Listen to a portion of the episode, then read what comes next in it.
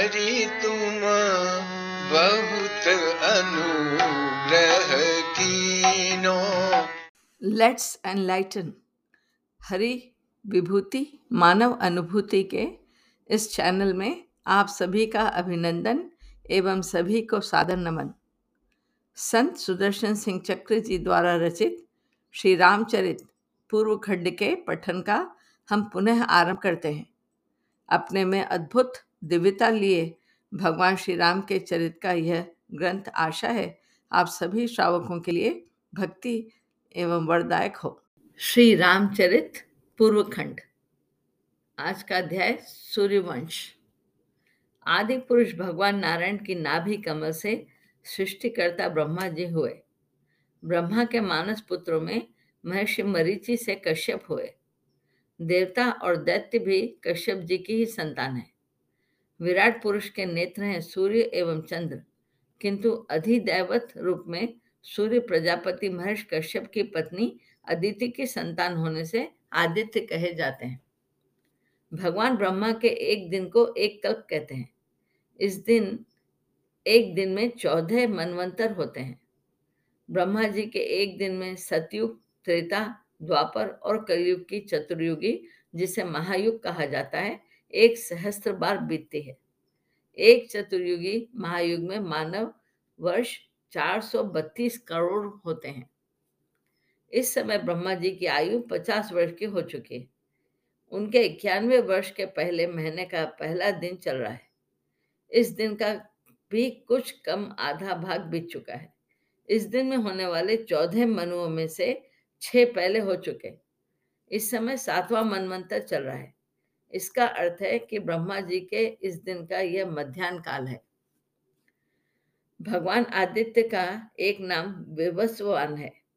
उनकी पत्नी संज्ञा से हुए ज्येष्ठ पुत्र शाद देव इस समय मनु है।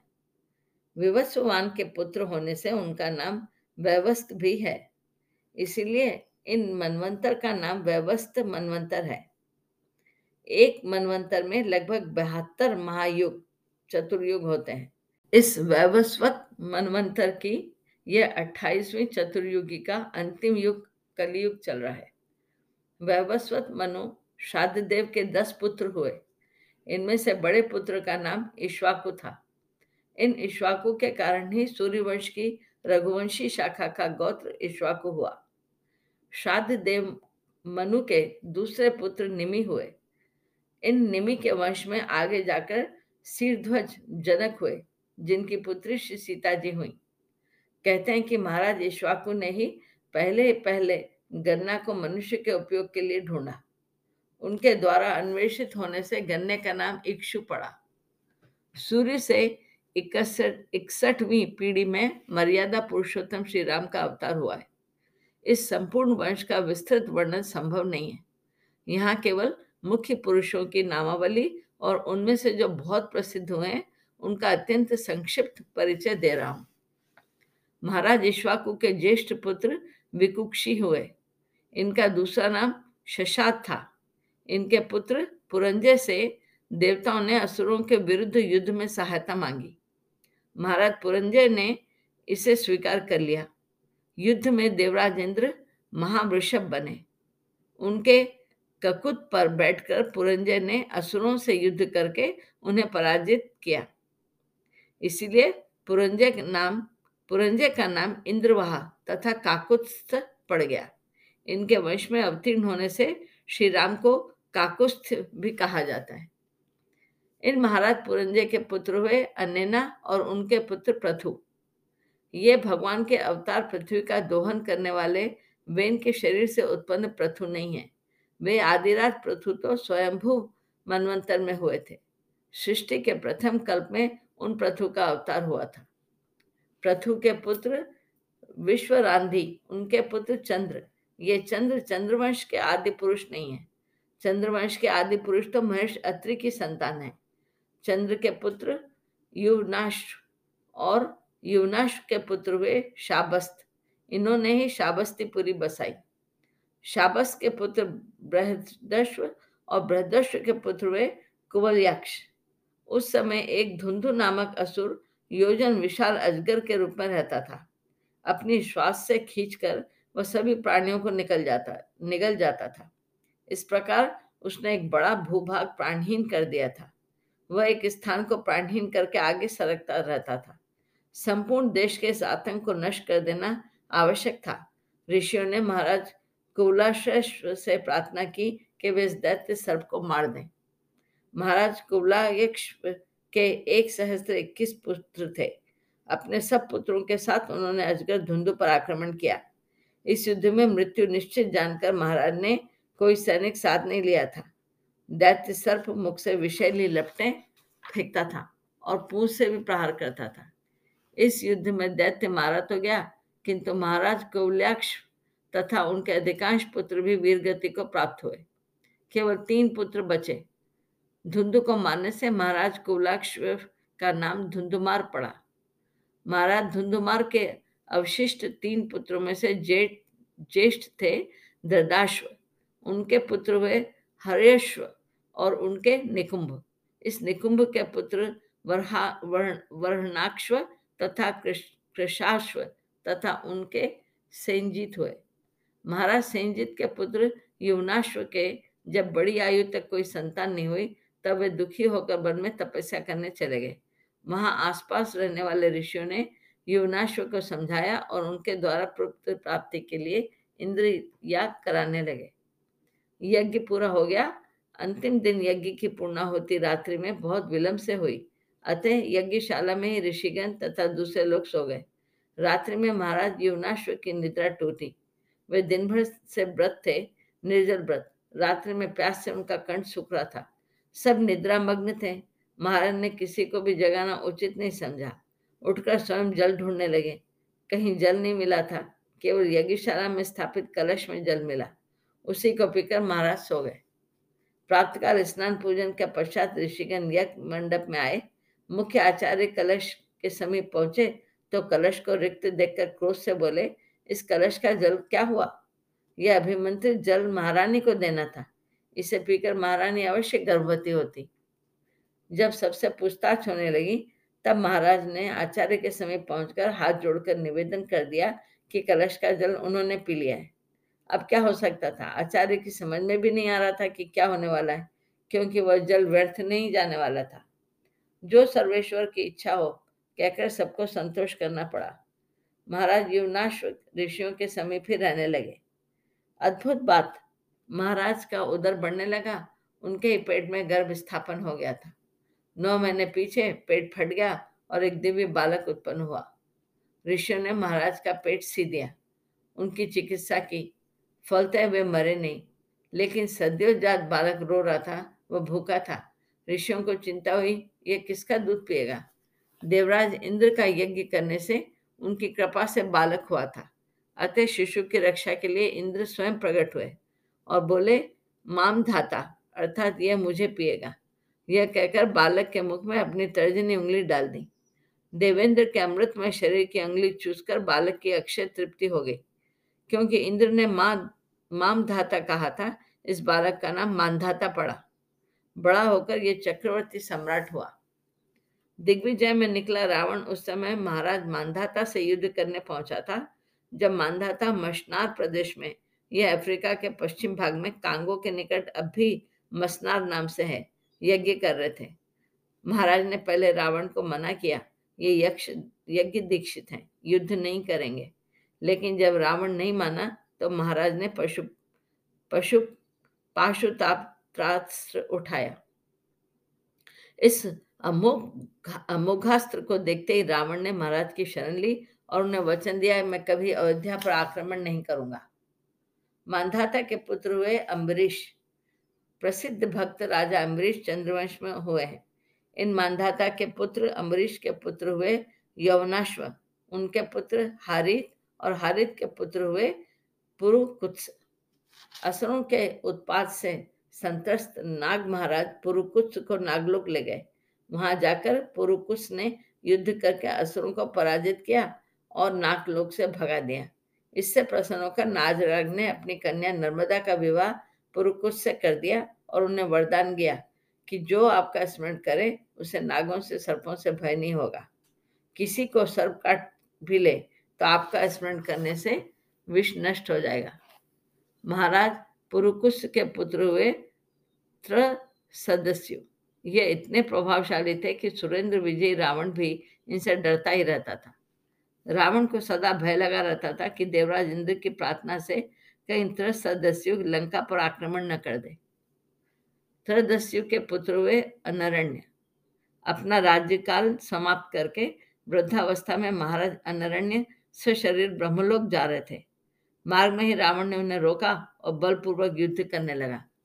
युद्ध में बहुत आहत होकर महाराज अनरण्य ने शास्त्रास्त्र का त्याग करके योग के द्वारा प्राण त्याग किया। मरते समय रावण को उन्होंने श्राप दिया, मेरा वंशधर तेरा वध करेगा, क्योंकि तूने मुझे निपराध, निरपराध राज त्याग करके धरा से सदा को परलोक जाते वृत्त पर आघात किया है। अनरण्य अपने ज्येष्ठ पुत्र हरिश्व को अयोध्या का राज्य दे गए थे। उनके पुत्र हुए अरुण, उनके त्रिबंध और उनके सत्यव्रत। अत्यंत प्रसिद्ध महाराज त्रिशंकु इन सत्यव्रत जी के पुत्र थे। महाराज त्रिशंकु की इच्छा सशरीर स्वर्ग जाने की थी। उन्होंने अपने कुलगुरु वशिष्ठ जी से प्रार्थना की, किंतु उन्होंने इसे स्वीकार नहीं किया। तब महाराज ने विश्वामित्र जी से प्रार्थना की।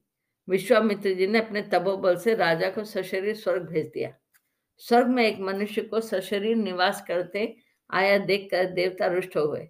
वे सीधे तो कुछ नहीं कर सकते थे, उन्होंने एक चाल चली। त्रिशंकु से पूछा, आप अपने किन उत्तम कर्मों के फल से सदैव स्वर्ग आए हैं। गर्व में आकर त्रिशंकु अपने शुभ कर्मों का वर्णन करने लगे। स्वयं अपने पुण्यों का वर्णन करने से पुण्यक्षय होता है। दूसरे त्रिशंकु ने विश्वामित्र के तब्बल से आना स्वीकार नहीं किया। यह कृतज्ञता का पाप हुआ।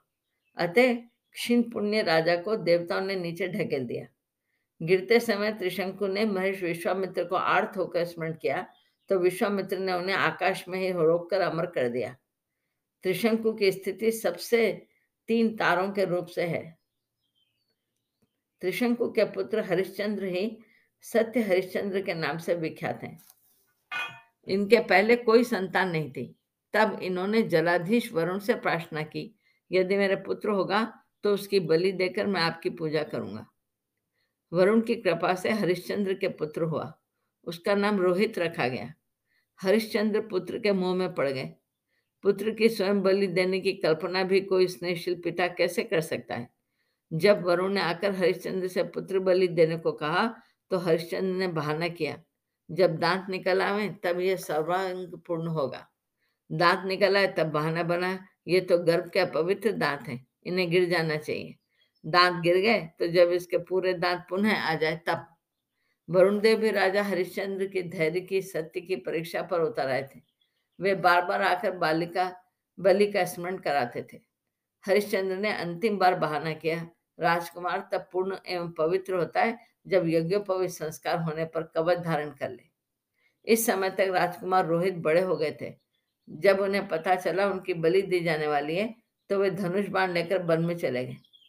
रोहित के भाग जाने से वरुण के कोप से हरिश्चंद्र को जलोधर रोग हो गया।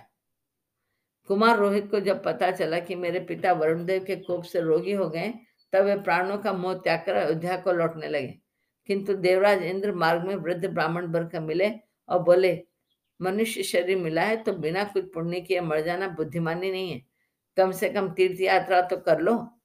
इस प्रकार इंद्र बार बार अयोध्या लौटते रोहित को तीर्थाटन के लिए भेज देते थे। नई दिशा के नए तीर्थ बतला देते थे। इस कारण रोहित छह वर्ष वन में रहकर लौटे तो मार्ग में अजिगर्थ के मध्यम पुत्र शनु शेप को उनके पिता से मूल्य देकर खरीद कर साथ लाए। हरिश्चंद्र ने पुरुष में यज्ञ करके वरुण को प्रसन्न किया और रोग मुक्त हुए। इस पुरुष में यज्ञ में शुन शेप की स्तुति से वरुण प्रसन्न हो गए। यज्ञ के अंत में यज्ञ के आचार्य विश्वामित्र ने शुन शेप को अपना पुत्र बना लिया। इस घटना के पश्चात महाराज हरिश्चंद्र ने सत्य पालन का दृढ़ व्रत ले लिया। उनके सत्य पालन विश्वामित्र द्वारा उनकी परीक्षा, हरिश्चंद्र का विश्वामित्र को दक्षिणा देने के लिए काशी जाकर बिकना, यह सब कथा बहुत प्रसिद्ध है। महाराज हरिश्चंद्र के पुत्र, इन्हीं रोहिताश्व के पुत्र हुए हरित। उनके सुदेव और उनके विजय। विजय के पुत्र भरूक और व्रक। उनके व्रक और व्रक के पुत्र हुए बाहुक। महाराज बाहुक ने अनेक विवाह किए, किंतु किसी भी रानी से संतान नहीं हुई। जब बड़ी रानी गर्भवती हुई तो उनकी सौतों ने ईर्षा के कारण उन्हें विष दे दिया। इस विष से न रानी मरी, न गर्भ शिशु। किसी कारण से विष शरीर में एकत्र बना रहा और बालक उत्पन्न हुआ तो उसके साथ वह विष भी निकला। विष अर्थात गर्भ के साथ उत्पन्न होने से उस बालक का नाम सगर हुआ। बड़े होकर सगर अत्यंत प्रतापी हुए। उन्होंने संपूर्ण पृथ्वी पर विजय प्राप्त की। पृथ्वी के उपद्रवी दस्युओं को वे निर्मूल कर देना चाहते थे, किंतु महर्षि वशिष्ठ ने रोक दिया। सगर ने उनका वध तो नहीं किया, किंतु उनके वेश निश्चित कर दिए। किसी देश के धर्महीन क्रूर लोगों को तीन चोटी रखने का आदेश दिया तो किसी जाति को शिखा रखने से मना कर दिया। किसी को पूरा सिर मुंडित रखने का विधान किया, किसी को आगे का आधा सिर मुंडित रखने का। किन्हीं जातियों को आदेश दिया कि वह मुक्त कच्छ रहे। लांग न लगाव, न लुंगी के नीचे लंगोटी पहने। किन्हीं जातियों को केवल लंगोटी पहने, उस पर वस्त्र, लुंगी न पहनने का विधान दिया। दाढ़ी रखने या मुछ मुंडित करने की आज्ञा भी दी सगर ने। इन म्लेच्छ जातियों में वैसे ही रहने की प्रथा पड़ गई। महाराज सगर की बड़ी पत्नी के पुत्र असमंजस पूर्व जन्म के योग सिद्ध थे। घर परिवार में मोह न हो जाए, इसके लिए वे बहुत अटपटे काम करने लगे। प्रजा के बालकों को पकड़कर सरयू की धारा में डुबा देते थे। इससे संतरस्त प्रजा के लोगों ने महाराज सगर से पुकार की। दुखी मन से महाराज ने पुत्र को राज्य से निकल जाने की आज्ञा दी। असमंजस यही चाहते थे। वे वन में तप करने चले गए। जाते समय अपनी योग सिद्धि से सरयू में डुबाए गए बालकों को जीवित करते गए। उन बालकों को आया देखकर लोगों को बड़ा दुख हुआ, किंतु असमंजस तो अब जा चुके थे। असमंजस के वन में जाने से पूर्व एक पुत्र हुए थे। उनका नाम अंशुमान था। राजा सगर के दूसरी पत्नी से आठ, साठ सहस्त्र पुत्र थे। सगर ने अश्वमेध यज्ञ प्रारंभ किया। उनके यज्ञ में जो अश्व छोड़ा गया, देवराज इंद्र ने उसका हरण करके भारत के ईशान कोण में भूगर्भ भूगर्भ में तप करते महेश कपिल के समीप ले जाकर उस अश्व को बाँध दिया। अश्व की रक्षा में नियुक्त महाराज सगर के पुत्रों ने अश्व को बहुत ढूंढा। जब पृथ्वी पर अश्व नहीं मिला तो वे भूमि खोदने लगे। कहा जाता है कि अरब सागर तथा बंगाल की खाड़ी उनके खोदे गड्ढे में महासिंधु के आ जाने से बने समुद्र हैं। सगर पुत्रों के द्वारा खोदे जाने से इन्हें सागर कहते हैं। ऐसा भी कुछ लोग मानते हैं कि भूभाग से लगे उतले समुद्र जब सगर पुत्रों के खोदने से बने, क्योंकि पूरा भूमंडल पहले एक ही था, वर्तमान महाद्वीपों को खोदकर सगर पुत्रों ने पृथक किया। पीछे प्राकृतिक कारणों से वे दूर हटते गए। जो भी हो, सगर पुत्रों ने ऐसे स्थान से भूमि खनन प्रारंभ किया था कि सबसे पीछे वे भारत के ईशान कोण में कपिलाश्रम पहुँचे। वहाँ महर्षि कपिल कपिल ध्यानस्थ थे। समीप में उनके अपने पिता के यज्ञ अश्व को बंधा देखकर सगर पुत्रों को बड़ा क्रोध आया। वे चिल्लाए, यही हमारे अश्व का चोर है। हम सबको इतना तंग करके यहाँ नेत्र बंद के बैठा है इस दम्भे को मार दो मार दो। सगर के साठ सहस्त्र पुत्रों के कोलाहल से कपिल जी की समाधि टूटी तो देखा कि वे आतताई राजकुमार शस्त्र लिए उन्हें मारने दौड़े आ रहे हैं। यह देख भगवान कपिल रुष्ट हुए। उनके रोष से, उनके नेत्रों से जो ज्वाला निकली, उससे सगर के वे सब पुत्र भस्म हो गए। जब बहुत दिनों तक न लौटा, न उनके अन्वेषण में गए पुत्र तो महाराज सगर ने अपने पौत्र अंशुमान को उनका पता लगाने के लिए भेजा। अंशुमान को मार्ग में देवर्षि नारद मिल गए। उन्होंने अश्व का पता तथा सगर पुत्रों के भस्म होने की घटना बतला दी। अंशुमान को इससे भटकना नहीं पड़ा। उन्होंने जाकर जब भगवान कपिल की स्तुति की तो उन्होंने प्रसन्न होकर कहा, बस, अपने पितामह का ये यज्ञ अश्व ले जाओ। उनका यज्ञ पूरा करो। यहाँ जो तुम्हारे चार लोग भस्म हो गए हैं, उनका उद्धार तो तभी होगा जब विष्णुपदी गंगा पृथ्वी पर आवे और उनके जल का स्पर्श इन सब के देह भस्मों को प्राप्त हो। अंशुमान अश्व लेकर लौट आए। महाराज सगन ने अश्व प्राप्त करके यज्ञ पूरा किया। वे अंशुमान को राज्य देकर तप करने वन में चले गए। जब अंशुमान के पुत्र दिलीप युवा हो गए, तब उन्हें राज्य देकर अंशुमान गंगा जी को धरा पर लाने के उद्देश्य से तप करने गए। तप करते हुए ही उनका शरीर पूरा हुआ। यही दशा दिलीप की भी हुई, किंतु गंगा को धरा पर लाना ही है। यह तो वंश की प्रतिज्ञा थी। दिलीप के पुत्र भगीरथ ने भी पिता के पद का अनुसरण किया। अपने युवा पुत्र शुद्ध को राज्य देकर वे तप करने गए।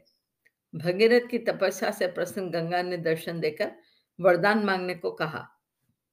भगीरथ ने गंगा जी से पृथ्वी पर आने की प्रार्थना की। गंगा जी ने दो आपत्ति उपस्थित की। पहला, उनका वेग कौन धारण करेगा? दूसरा, उनमें पापी स्नान करेंगे तो पाप दूर कैसे होगा? भगीरथ ने उत्तर दिया, भगवान रुद्र आपका वेग धारण करेंगे। आप में भगवत भक्त भी स्नान करेंगे, जिनके हृदय में सर्व पाप हारी श्रीहरि निवास करते हैं। भगीरथ ने तप करके भगवान आशुतोष को शीघ्र प्रसन्न कर लिया। वे धूर्जाटी जटा खोलकर खड़े हुए तो भगीरथ की प्रार्थना से गंगा ब्रह्मलोक से उतरी, किंतु शिव की जटाओं में उनका प्रभाव खो गया। भगीरथ की प्रार्थना पर शंकर जी ने जटा निचोड़ दी। भगीरथ रथ पर चढ़ के चले। गंगा जी पीछे चली। इस प्रकार कपिलाश्रम जाकर वे समुद्र में मिली। उनके जल से सगर के पुत्रों की देह भस्म सिंचित हुई तो उन सब का उद्धार हो गया। भगीरथ के द्वारा भूमि पर लाने के कारण गंगा का एक नाम भागीरथी पड़ गया। राजा भागीरथ के पुत्र शुद्ध उनके पुत्र हुए नाभ उनके सिंधु द्वीप और उनके अयुतायु और उनके पुत्र हुए राजा ऋतुपर्ण। निषद्र नरेश, राजा नल, इन्हीं अयोध्या नरेश ऋतुपर्ण के यहाँ कुछ समय बाहुक नाम से सारथी होकर रहे थे और इन्हीं से इन्होंने द्वित विद्या अक्ष क्रीड़ा सीखी थी। ऋतुपर्ण के पुत्र, सर्वकाम के पुत्र का नाम सुदास था। सुदास के पुत्र, सौदास का दूसरा नाम कलमांश्री पड़ गया, क्योंकि एक राक्षस छल पूर्वक इनका रसोईया बन गया। उसने घर आए कुलगुरु वशिष्ठ को जब अख्याद्य भोजन परसा तब वशिष्ठ ने क्रोध में आकर राजा को श्राप दे दिया। तुम मुझे राक्षसों के योग्य भोजन परसते हो, अतः राक्षस हो जाओ। राजा ने भी गुरु को श्राप देने के लिए हाथ में जल लिया, किंतु महारानी मदयंती ने रोक दिया। गुरुदेव को श्राप देना उचित नहीं। राजा संकल्प कर चुके थे। अब श्राप का जल कहीं भी डालें तो वहाँ निरपराध जीव भस्म होंगे। और जीव तो सर्वत्र हैं। भले वे बहुत छोटे हो, यह सोचकर राजा ने वह शाप का जल अपने ही पैरों पर डाल लिया। इससे उनके पैर पैर काले पड़ गए। इस कारण उनका नाम कलमाशानघ्री पड़ा।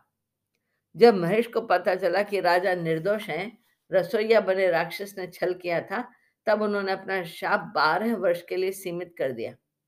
इस, इन महाराज सौदास के औरस पुत्र नहीं हुआ क्योंकि जब वे शाप के कारण राक्षस भावापन्न थे, तब वन में एक ब्राह्मण दंपति में से इन्होंने पुरुष को भक्षण कर लिया। उस समय वे दंपति सहवास मग्न थे। पति के भक्षित होने पर उसकी अस्थि लेकर सती होते समय ब्राह्मण ने शाप दे दिया, तुम्हारी मृत्यु भी पत्नी से सहवाद करते समय हो जाएगी। गुरु के शाप का समय समाप्त होने पर वे ब्रह्मचर्य पूर्वक जीवन पर, पर्यंत रहे। इनकी महारानी मध्यंती को महेश वशिष्ठ के अनुग्रह से गर्भ रहा। जब बहुत दिन तक प्रसन्न हुआ, तब रानी ने अपने उदर पर पत्थर अश्व पटक दिया। इससे जो बालक हुआ, उसका नाम अश्मक पड़ा। अश्मक का पुत्र मूलक हुआ। इसे नारी कवच भी कहा जाता है, क्योंकि जब भगवान परशुराम क्षत्रियों का संहार कर रहे थे, तब मूलक को घेर कर उनकी रानियों ने बचाया। परशुराम जी स्त्री हत्या नहीं करते थे। अतः जब भी वे अयोध्या पहुँचे मूलक को स्त्री ने बचा लिया। मूलक के पुत्र हुए दशरथ।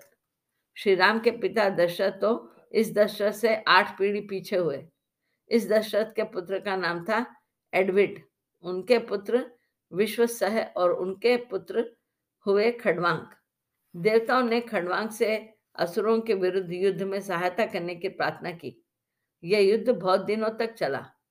जब असुर पराजित होकर रसातल भाग गए तब देवताओं ने महाराज से वरदान मांगने को कहा? खटवांग बोले, पहले मैं जानना चाहता हूँ कि मेरी आयु कितनी शेष है। देवताओं ने बताया केवल एक मुहूर्त, अर्थात दो घड़ी। खंडवांग तब मुझे शीघ्र पृथ्वी पर भारतवर्ष पहुँचा दें।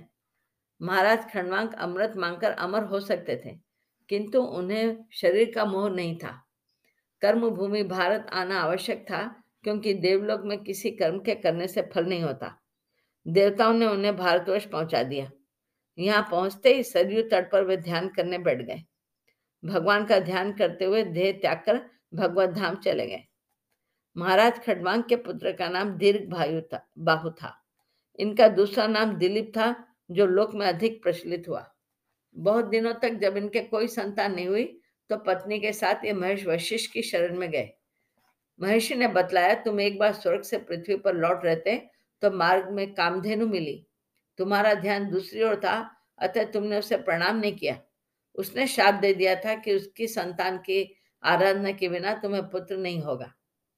लेकिन मेरी गाय नंदिनी कामधेनु की पुत्री है, अतः इनकी सेवा से तुम्हें संतान प्राप्त हो जाएगी। गुरु की आज्ञा से राजा रानी नंदिनी की सेवा करने लगे। महारानी गौशाला स्वच्छ करती, रात्रि में गाय के पास दीपक रखती, राजा गाय चराने जाते। वे गौ के पीछे चलते, उस पर बैठने वाले मक्खी मच्छर उड़ाते, उसे कोमल घास खिलाते और रात्रि में गाय के पास ही सोते थे। एक दिन वन में गाय दौड़कर दूर चली गई। राजा पीछे थे, तभी गाय का डकराना सुनाई पड़ा। दौड़कर समीप पहुँचे तो देखा एक भारी सिंह गाय को उठाकर उस पर चढ़ा बैठा है। राजा ने धनुष जाव पे चढ़ाई, किंतु जब त्रोण से बाण निकालने लगे तो हाथ त्रोण में चिपक गया। इस सबसे राजा को बड़ा आश्चर्य हुआ कि सिंह मनुष्य भाषा में बोला, राजन, मैं भगवती पार्वती का वाहन हूँ, तुम मुझे मार नहीं सकते। जगदम्बा ने अपने हाथ से लगाए देवदार वृक्ष की रक्षा के लिए मुझे यहाँ नियुक्त करके इस वन में आए पशुओं का भक्षण कर लेने की आज्ञा दी है। यह गाय मेरा आज का आहार है। महाराज दिलीप बोले, आप भगवती उमा के वाहन हैं, देवता हैं और मुझ पर कृपा करके बोले, हे मुझसे तो इतनी कृपा और करें कि इस गाय को छोड़ दें। आपको तो आहारी चाहिए, मुझे खाकर आप अपनी शुद्धा मिटा लें। सिंह ने समझाया, तुम प्रजा पालक हो। गुरु को बहुत सी गायें दे सकते हो। मनुष्य जीवन दुर्लभ है, एक गाय के लिए प्राण मत दो। महाराज दिलीप ने कहा, वैसे भी गोरक्षा मेरा धर्म है। यह तो गुरुदेव की गाय है और मेरी निजी रक्षा में है। धर्म ही न रहे तो जीवन रखने से क्या लाभ? सिंह ने फिर समझाया, किंतु जब राजा अपने वचन पर दृढ़ रहे तो सिंह ने गाय को छोड़कर उन्हें खा लेना स्वीकार कर लिया। राजा का चिपका हाथ छूट गया। वे धनुष तथा त्रोण पृथक रखकर सिर झुकाकर बैठ गए। प्रतीक्षा करने लगे कि सिंह उन पर आक्रमण करेगा, किंतु उनके ऊपर आकाश से पुष्प वर्षा हुई। सुप्रसन्न नंदिनी मनुष्यवाणी में बोली, बस उठो, यह तो मैंने माया से सिंह दिखाकर तुम्हारी परीक्षा ली है। मैं प्रसन्न हूँ, पत्ते के दोनों में धोकर मेरा दूध पी लो। इससे तुम्हें उत्तम पुत्र प्राप्त होगा।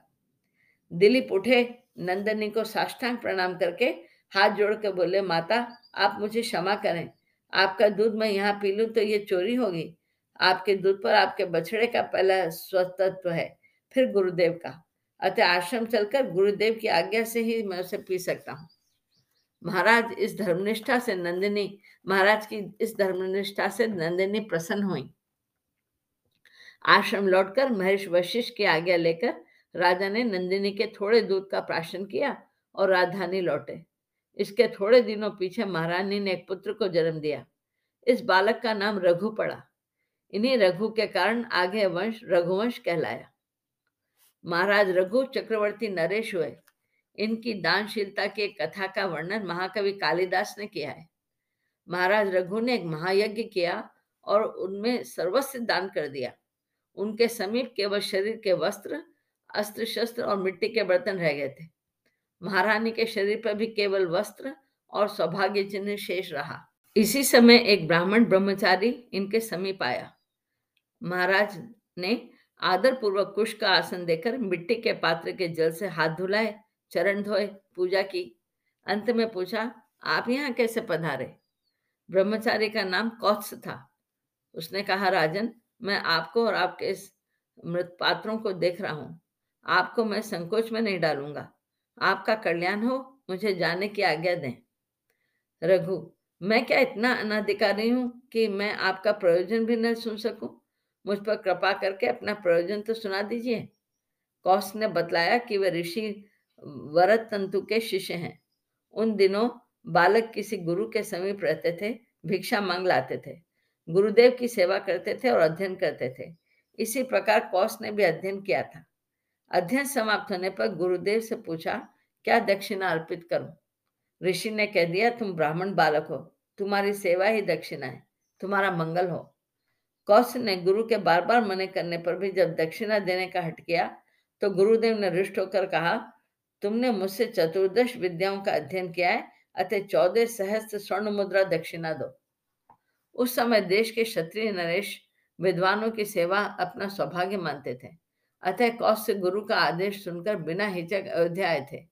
उनकी बात सुनकर महाराज रघु ने प्रार्थना की, अब आप इतनी कृपा करें कि रघु के पास जाकर अतिथि निराश लौटा या अपयश मुझे न हो। केवल तीन दिन मेरी यज्ञशाला में सम्मान पूर्वक रहते हुए प्रतीक्षा करें। कौश ने यह प्रार्थना स्वीकार कर ली।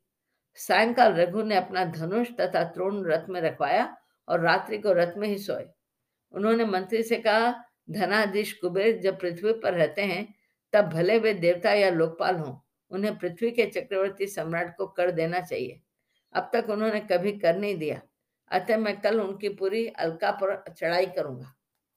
महाराज रघु को यह युद्ध यात्रा नहीं करनी पड़ी।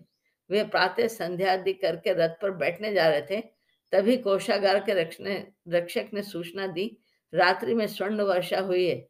लगती है कोषागार में। यह पूरा भवन स्वर्ण मुद्रा से भरा हुआ है।